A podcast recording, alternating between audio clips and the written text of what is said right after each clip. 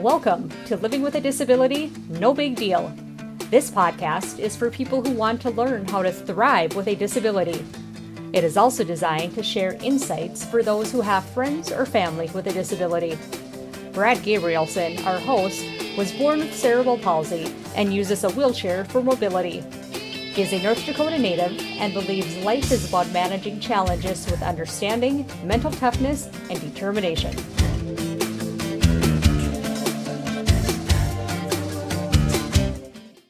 Welcome to another episode of Living with a Disability No Big Deal podcast. Last time we talked about oh a, a condition, uh, a person born without eyes, and uh, so hi guys. Morning. We're here with we're here with uh, Jennifer Miller and I'm sorry, Mr. Peterson and. Uh, Ellen, his name, Ellen Peterson, and, and Greg Mull, of course. How are you doing? Doing well, Brad. Um, yeah, the condition born without eyes, that's um, anophthalmia is the word there, and it's kind of a hard one to say, but it's the condition that uh, that we talked about that you're either born with with one or no eyes, or one eye is smaller than the other. In this condition, with the parents that child was born with no eyes. So that was an interesting topic. Today, we're talking with Alan Peterson, who uh, is blind. He has a disability and was not born blind. So today we're going to talk about that topic. Is that right, Jennifer? Yeah, absolutely. Yep. Thank you, Greg. And so we we've had a lot of episodes, you know, especially looking into last season on physical disability, um, wheelchair use, wheelchair access, but we haven't talked a lot about vision impairment and blindness, which is a different kind of disability. So we're really happy to have Alan Peterson as our guest today. He was on one of our shows uh, end of last season. And today we're going to talk a little bit about, I guess, he's going to share some stuff about his life and blindness, vision impairment, just to educate all the rest of us. So, welcome, Alan. Good morning. Thank you, Jennifer. Yes, thank you for um, hosting this broadcast. Uh, excited about being a part of it. And I, I just sh- should maybe mention how Alan and I know each other. So, Alan and I, we volunteer together for a local nonprofit called Handy Wheels Transportation. Alan is the has been the the volunteer board president for many many years, and I, have been a volunteer board member for about five years. So it, we kind of serve uh, the disability population, but it's kind of separate, completely separate from the stuff I do at Roll-A-Ramp. I know him and other people in the disability community. As we get started, um, Alan, could you just tell us a little bit kind of about sure. about your background? Sure. I was raised on a farm in um, western Minnesota. Um, we we milk cows. We were dairy farmers primarily, and I grew up as a sighted person. I went through a, a high school and college, and I went through veterinary school as and uh, post veterinary uh, education as a sighted person. And uh, when I uh, came to North, I took a position at North Dakota State University in the veterinary science department. And when I arrived, uh, shortly after I arrived, uh, uh, and became a part of the faculty at, and at NDSU in the veterinary science department, I found out that I had a degenerative eye disease called retinitis pigmentosa. And it was going to be a progressive uh, degeneration of the eye of the retina of the eye. And over a five to 10 year period of time, uh, I went from a person who had fairly normal sight. Um, it, it was happening before it was diagnosed too. And that's, I knew there was a problem I, and I was hoping it was just a, a correction of a per, prescription correction. But when I when I went uh, to visit the ophthalmologist, uh, they found out that this I had this disease, which is it, it is a genetic. Uh, it's it uh, it has a origin in in heredity, and I had uh, what is called a recessive form of retinitis pigmentosa. They didn't know how long it would would progress to to to you know to visual impairment or blindness, but and since there was no family history of it, they thought it was going to be rather slow and that I would re- maintain some sight throughout my life. But um, it went pretty quick uh, in terms of of how it could have gone, and I lost all of my sight. so I, and there's no family history, so I'm the only person when uh, when we came here to NDSU, and we had uh, a parent was losing my sight, and and my wife uh, was working, uh, wasn't working, uh, but she she she uh, since has been work uh, went to work, and we we um, relied on her income and and uh, some income from uh, Social Security to make to make it uh, through. Um, but I I uh, I do work uh, I do work in the disability community as a volunteer. I do have office space at North Dakota State University and I'm very happy to have that uh, ability to be there. well, Alan, uh, you had mentioned the term recessive. It was a hereditary trait, but it was recessive. Can you kind of describe what that means? Yes, recessive means that uh, it, you have to have uh, the genetic um, genes, uh, the, the two genes that uh, and they have to be uh, both parents have to have that recessive form of the gene. Uh, so when you have those two recessive genes uh, and they are a part of your DNA, then you can develop the disease. I have two brothers. They're norm. They have normal sight. So, and none of our children have it either because my wife uh, has normal sight. So, but I I, I, I was the lucky one that uh, roll of the dice, I, I got it. Wow. Yeah, kind of a uh, a pretty high odds then of getting that, isn't it?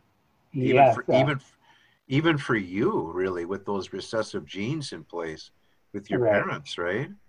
Yeah, yeah. There, you know, it was probably an order of of uh, twenty five percent chance that I could I could have gotten it. But in the general population, there's about one in 3,000 people that have it.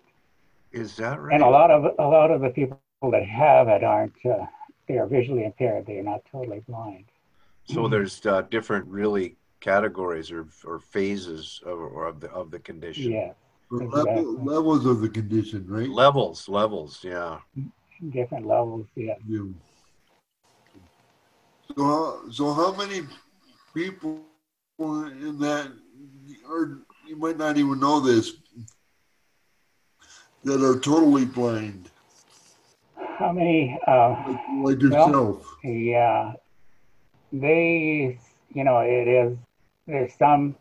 Uh, there's some studies that say there's th- about three percent of the people in the general population that have some kind of some form of visual impairment, but then it, within that population, there's about a, uh, less than 1% that have maybe half a percent that are that have no usable vision. When when you when you were going blind, did you you kind of I run into a lot of people that become handicapped and they, they say, "Why me?" Did you have that phase where you kind of sat back and thought, why, why did I end up with this? Why, why couldn't it be somebody else? You know, I was just wondering if you had that of like anger phase, and then you know what I mean.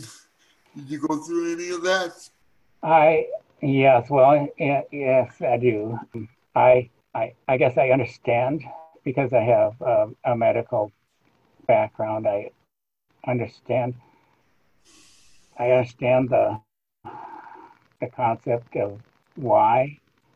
You know, still a hard, hard pill to swallow, so to speak.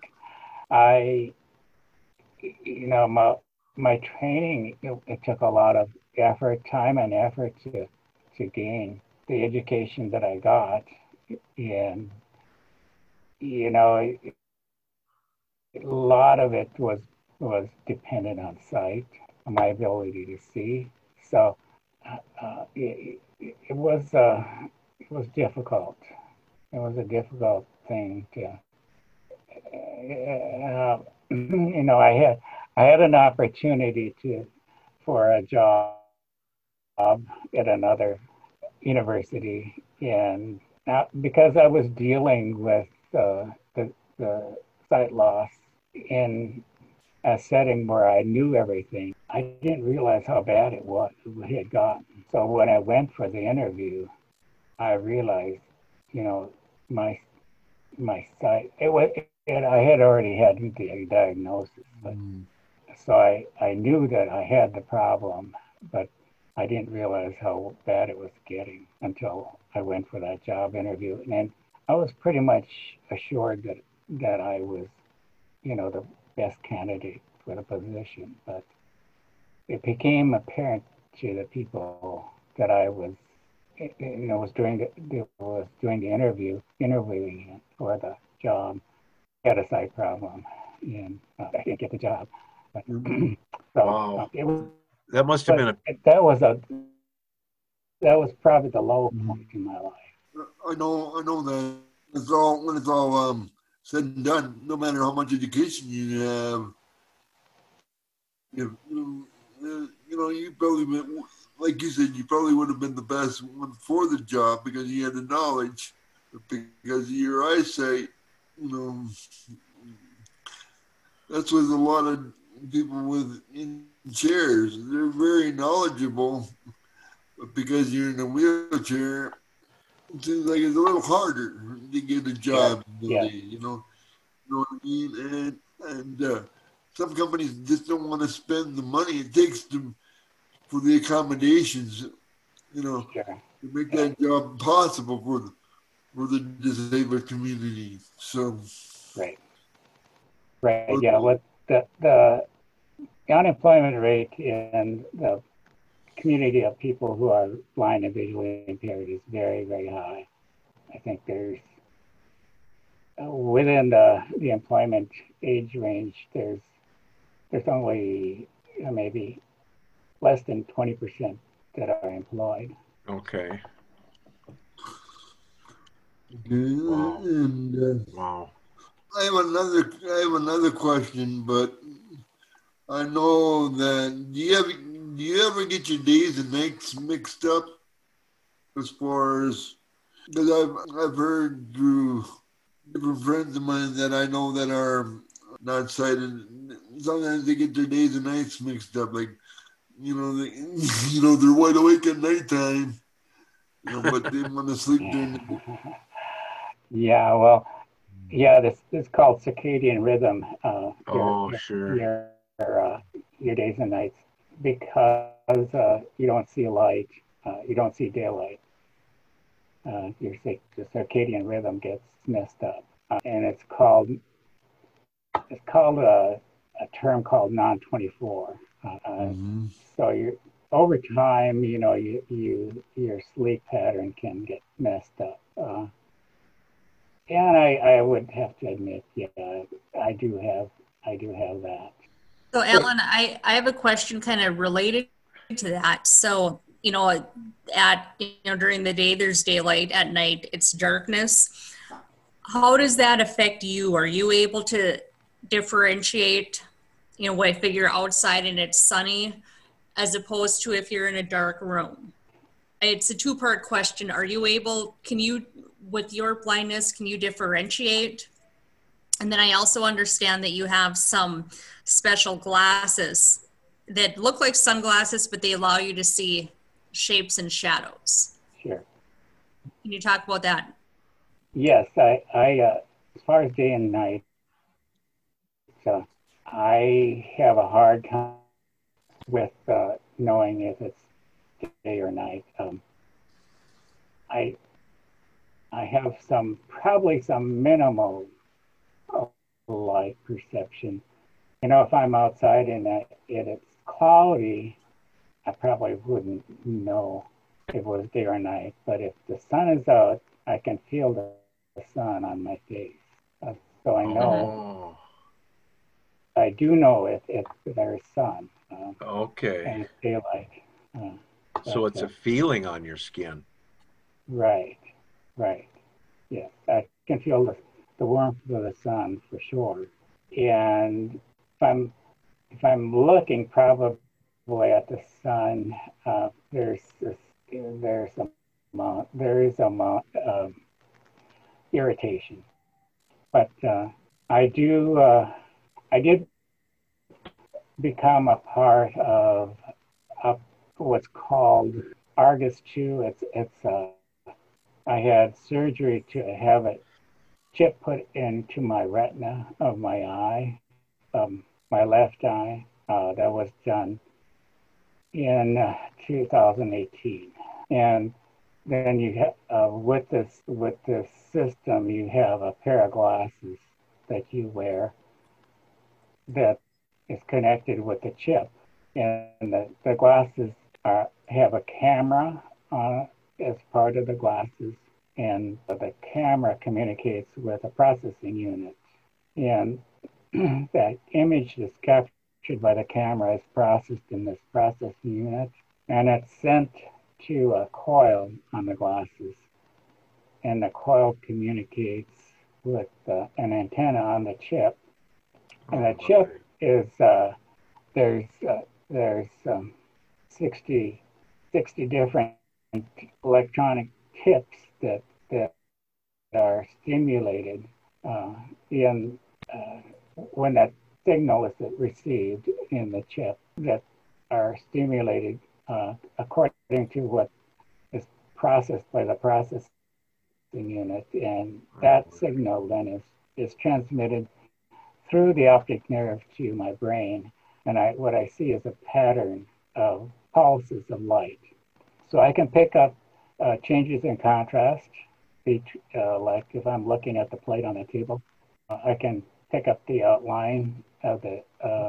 the plate, and I can see the glass on the table. I can see the silverware. Uh, I can see the edge of doorways. I can see uh, the edge of uh, the window it works on contrast. Mm-hmm. It's very interesting. Another question. Oh, go ahead, Greg. The- I was going to say, are those custom glasses for yeah. each individual then, Helen? Like uh, for yours, they had to be designed and programmed and whatever to your eyes? Yeah, they took measurements and they were uh, they were fitted for me, right? Right, and it's uh, the company is called Second Sight, and they're a company from Southern California, and they were the people that uh, designed uh, the cochlear implants. Hearing, right? For for people, you know, who are deaf and hard yeah, for the deaf. Yes. Yeah, and so they they got into this uh, this uh, technology called Argus 2. Uh, and they've been working on it for several years. Um, and it, it's specific to people who are, it was designed for people who have my eye disease called retinitis pigmentosa. Uh, I was the 10th person at the University of Minnesota eye clinic that had this done. Uh, I guess it was the ninth person. There were 10 altogether. Um, and I, I've been a part of the, their, their steady, ongoing study. Now, unfortunately, with COVID, uh, that, that company, Second Sight, uh, went under. Went, oh, man. They, they are bankrupt. So we don't know where, at this point, we don't know where this is going. So that uh, wasn't, uh, it wasn't a widespread availability of these glasses? uh, at the time that no, you received we, yours? We, are we're a subset of people who are blind, uh, people with retinitis pigmentosa. and you know, it was offered to me by my eye doctor this possibility, and I took advantage of it. Uh, it, you know, it, it was an ongoing project, kind of a study, and they they were going to get into other, you know, the broader population of people with uh, with blindness by implanting implanting the chip into the surface of the brain. Yeah, but they had just started that uh, when COVID hit. Uh, so we, we don't know where that results of that, that, that study. So that was more for uh, not just the subset, but for the general category of uh, impairment. Right, of people who are blind, yeah. So I have another question, um, kind of going back to some of the basics. So, do you do you read Braille and talk talk to us about that and maybe the process to learn sure, to read? Sure. Yes, uh, I have learned Braille, um, and I do use Braille. Uh, I don't use it uh, a lot because you know a lot of I have a, a computer that uh, that is equipped with audio um, output, so I can I can listen to what's on the screen, and that's my that and the phone, and I have an iPhone um, uh, that talks to me. Uh, it, there's a lot of neat technology out there that's you know it's it's becoming a part of a our a part of our community. Uh, but I do use Braille. I've learned I've learned Braille. I'm not a, a great Braille user. I mean, I'm, I can't read it Braille like some of these, some of the people that grew up uh, who are blind uh, from you know from a young age. They they can read Braille as fast as a person can like, read. Like read. speed readers, yeah. Yes, they are speed readers. Hands are really I, moving. Yeah, no, I yeah, Braille Braille was a great tool, but I I um, I, I do use it. Yeah. Well, probably out in the public, there's yeah. uh, areas where they might have braille, like elevators, you know, up and down, and exactly, exactly. Uh, hotel rooms are marked with the braille. Oh um, yes. Because when we have when we have conventions uh, or uh, meetings, that's that's a tech. That's a I use. Uh, I can read uh, the, the room number. yeah, so you're not so, wandering around just knocking on random doors. Right yeah. right. Yeah, I can see that being a great tool out in the public sector. Right. Yeah, a lot, lot of people, uh, a lot of uh, restaurants will have a braille menu too. Okay, so I guess we have a couple other questions for you. So, what do you have, or, or what kind of hobbies do you have? when you're not working or do you know stuff stuff for fun because i know one of the the cool things that I, have heard you say alan is that well i can do anything except drive a car so what oh, are wow. some things you'd like to do for yeah. fun well i i uh, um, i like to read books i like to um, we have audiobooks yeah, from the there's audiobooks from uh, called the Talking Book Program. Uh, that's a state service. It's a, it's a federal program and a state service. Um, hmm. It's at it's located at our state library in Bismarck. And so we get uh, we can get the players for audiobooks and uh, we can listen to a number of books. Um, and I I like I like history. I like uh, science. I like biographies, autobiographies. So I, I'm an aficionado. I, I like to read. Uh, that's that's mm-hmm. that's my main hobby. I like public radio. I listen to a lot of public radio, um, and I I listen to a lot of uh, a lot of sports. I'm a I, I'm a native of Minnesota, so the Vikings and the Twins uh, and the Gophers. Okay. Are, All right. All right. Good. Viking fans are out. How about like? But anyway, yeah, that's interesting. Now, so when there's football games on, do you just listen to the? Well, here's a question for you. When I'm listening to sports, I'd rather listen to the radio commentary because if you can't see the I TV, do. It's so much more um, descriptive of what's happening because on the TV oh they, uh, yeah. Do you find that to be the case, Alan? Oh yes, absolutely, absolutely. yeah, I, I prefer the radio by far. Yeah. yeah, you get a you get a real visual of exactly what's happening at at, yes, all, I, at I, all I, times. Yeah, gives me a gives me a visual image, uh, perspective. you know, because I saw I saw football. I mean, as a personal sight, uh, I can oh, imagine. sure. Yeah, you have that uh, that background previous because how old were you, Alan, when uh, you were finally stricken with the the total uh, condition? Yeah, I I was it was about um, I was diagnosed officially diagnosed when I was 33. Okay. And by the time I was 40, 41, it was pretty much history. Like I said, it was pretty much history. So you have a lot of memories about, you know, rather than somebody who was born, say, with no eyes, you have a lot of reference of what your memory and your mind's eye can visualize, even not exactly. seeing them.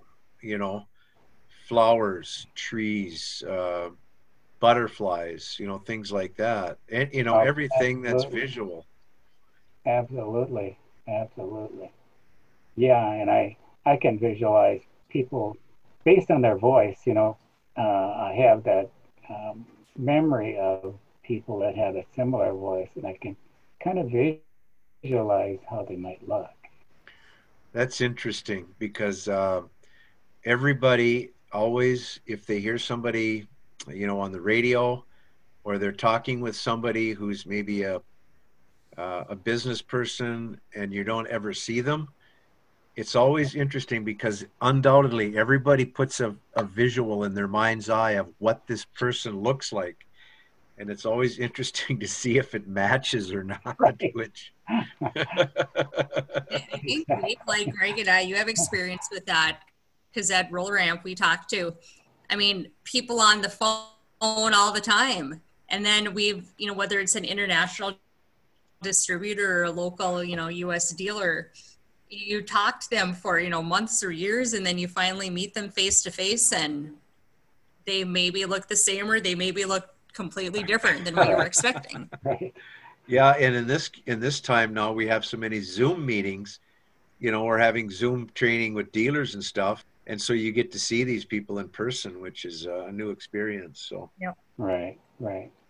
So I, I have another question for you, Alan, that you know maybe you can talk about. So in the when you're kind of in the disability community there's you know big advocacy for you know the people first language or you look at the person and you don't say oh the wheelchair person you say well the wheelchair user or um, and you know maybe sometimes so you know someone like greg might call himself crippled but he just does it because you know talking about himself right but one of the, you know, we have some certain phrases that we use, and one of them is say it's like we're if we're together and then we're going to get together at some point in the future, we say, "Well, see you later."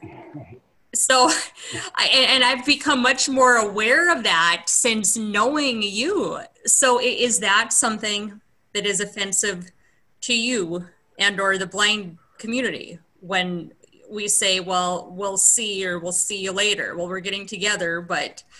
Right. talk about that, please. The... Sure, sure. Well, uh, that, that, doesn't bother me. Um, see you later. I mean, it's, it's, it's a part of the, you know, our, our normal language. And, you know, we, it doesn't bother me at all because I know what it means. I know it. You know, we're going to get together. It's, it's, see ya. It's, it, it's just fine. I mean, it might be offensive to some people, but it certainly isn't offensive to me. and I, I not have, I have not heard that it's, it's a problem for a lot of people either. Okay. Because it's, well, it's such a part of our, our language. Uh, so it doesn't bother me at all. Yeah. Right. Well, and that that's good you know because, like you said, it's just part of our language. It's like, okay, we're gonna sign off. See you later, which just means like even if we don't all, you know, maybe not literally, yeah. Together, yeah. We'll be getting together. We'll be. It's just a part of the language that means the meaning is we will. Right. We'll convene. We'll reconvene. Reconvene, yeah. Are there other tips that you might have for okay, so people who were sighted for interacting with a blind or visually impaired person for the yes. first time? I, Just yeah, uh, yes, there are. Um, I guess you know a lot of people assume make the assumption that they know what what the person who is blind needs, and the and the appropriate thing to ask is, "Can I help you?" And it's not, mm-hmm. you know, some people have all of a sudden I feel a tug on my arm. They're not they're not introduced themselves. They they just grab my arm, thinking that they're going to guide me, uh, and that's that's that's a shock because I I many times I haven't heard them because I'm concentrating on on trying to get where I need to go. Uh, I you know I people pass me by a lot. Uh, when I'm on campus. And, you know, I don't pay no real attention to that. But if somebody grabs me all of a sudden, that's, that's, uh, um, and, and, you know, they will open the door for me and I don't know where, where they're standing in relation to the door. Yeah. Um, Great.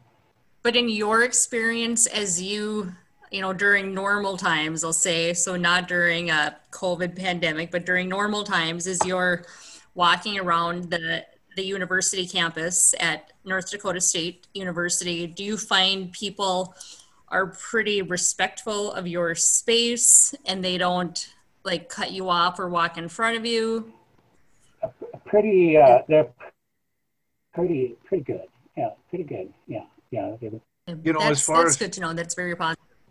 as as far as people helping, you know, Brad and I, Brad, you could probably comment on this too. But as far as you know, I go out in my manual wheelchair, I get it out of the back of my SUV, right? I shut the door, I get in it, and I, like you said, Alan, I can do anything, you know, most anything that anybody else can do, any other man. So uh, I'm very independent, and people always say, you know, do you need do you need help? or do you need help with that? And it's almost like, do you think this is my first trip out of my house since I've been in a wheelchair? I mean, literally, like my my maiden voyage where I need help immediately from the first person I see. So I don't I don't get mad, but I it kind of irritates me, you know, because it's like, uh, right. and I always say no. I say, but thank you for your offer. Mm-hmm. I always say that. I, you know, I don't right. say think it's my first trip out. My what am I? I'm a virgin out here in the woods or something. But because uh, people well, people want to help. People do. Yeah. People want to help, and I have to. I have to accept that as being being the reason. Brad, any comments on that? Gonna realize, but anyway, um, I I find that to be. I'm glad when people want to open the door for me especially if they don't have electric yeah. doors. But um, you're right, Greg. I mean, they look at you like, you know, you need our help. But sometimes they can be overbearing too. You know, you can be pulled one way and you don't want to go that way. You know, they, you know. Uh, yeah. I'll give you an example.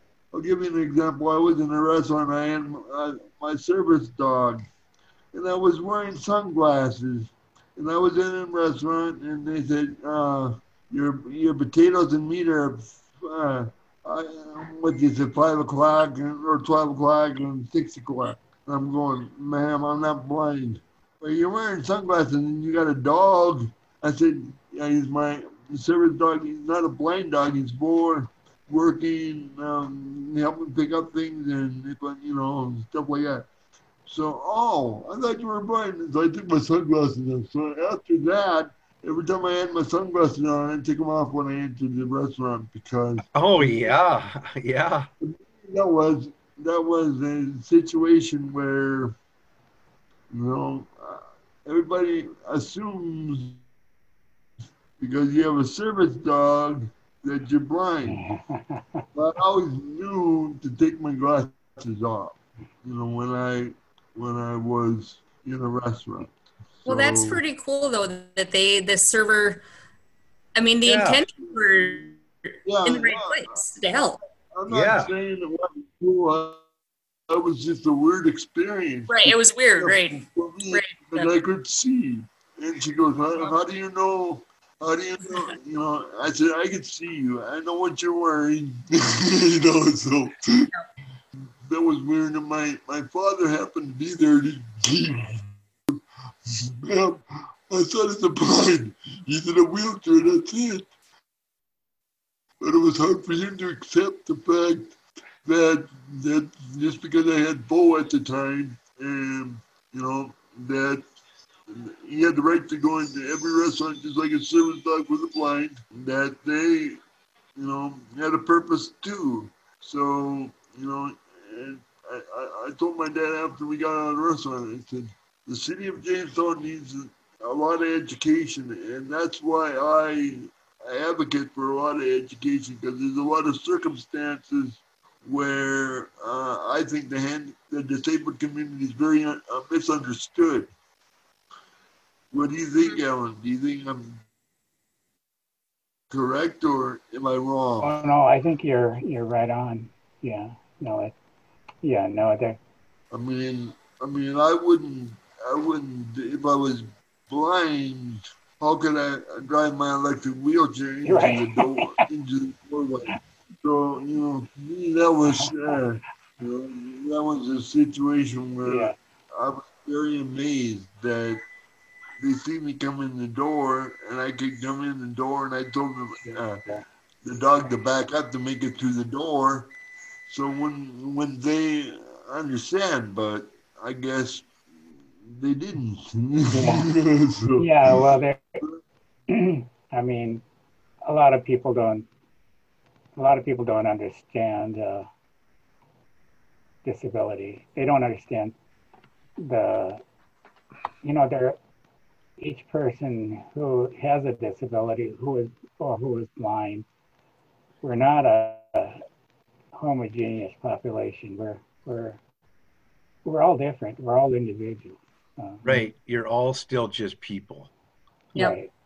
And that that's a big part of why we have this podcast. I mean, just to educate the the public or listening audience on various disability related issues. Right. Right. Mr. Peterson, do you do any? Do you do much public speaking? Do you do any any speaking like to let's say any uh, churches or any schools or anything like that, any universities about disability issues? Uh, well, I I am uh, an advocate, so I do. I've been uh, involved there. Uh, you know, with um, I have been a part of uh, different opportunities to educate people about disabilities, about people who are blind. Uh, I've, uh, you know, I'm a, a, very active member of our church. Uh, so um, I've, uh, they know me. I've been involved with uh, with different committees at church. I've been, I've served on as a member of the church council. Uh, um, I, I, go to the legislature. I I serve as the, one of the legislative uh, lead persons uh, for legislative issues with North Dakota Association of the Blind. Um, hmm. So I've, I've been in the, at the I've been at the legisl- legislature, so they know me. A lot of the legislators know who I am. Yeah. And uh, mm-hmm. I served I served as a board member for the American Council of the Blind uh, at a national level. Mm-hmm. So you have to go to Washington quite a bit. I've been I've been on Capitol Hill many times. Oh, yes. Oh wow. Go up by. Yeah, I started um, started there in uh, 1998. So was the first time I was there. Mm-hmm. Have you ever been to the White House? I have not been to the White House. No, I have not. Uh, I have. Okay. It, it's uh, I got to meet uh, President Clinton and stuff like that. So.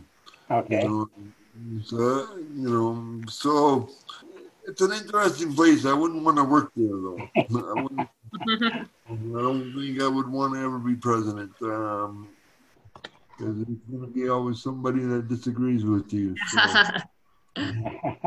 but yeah, there's definitely there. There's been a lot, a lot of progress the last years, the last decades, but there, there's always room for improvement. So. My goodness, there's lots. There's room. Yes, there is.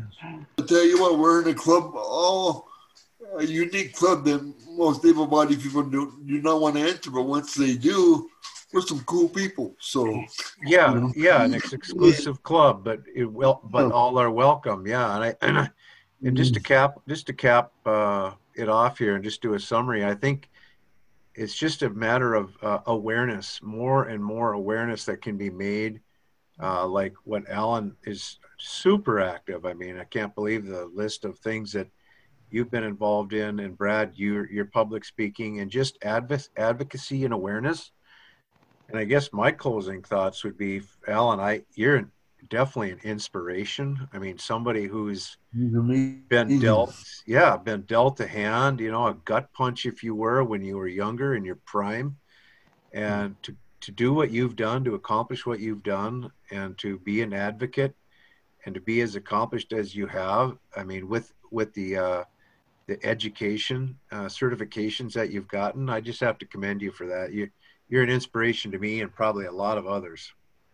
Ditto over here too. Yep. So, yeah. I, I, I, I guess I couldn't.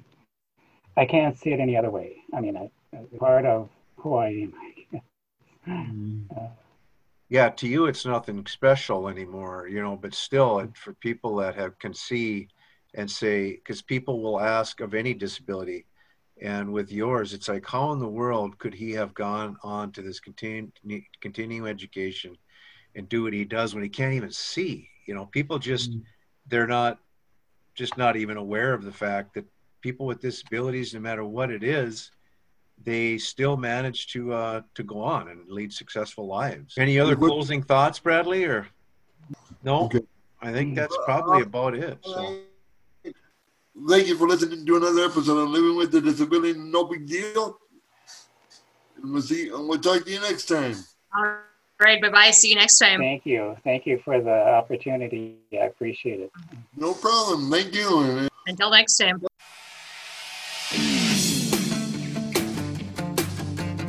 Thank you for listening to this episode of Living with a Disability No Big Deal, sponsored by Roll-A-Ramp this podcast features Brad Gabrielson, who encourages everyone with a disability to live life to the fullest. Roll-A-Ramp is a global company based in North Dakota dedicated to helping people find solutions to accessibility needs. We hope you'll join us again next time on Living with a Disability No Big Deal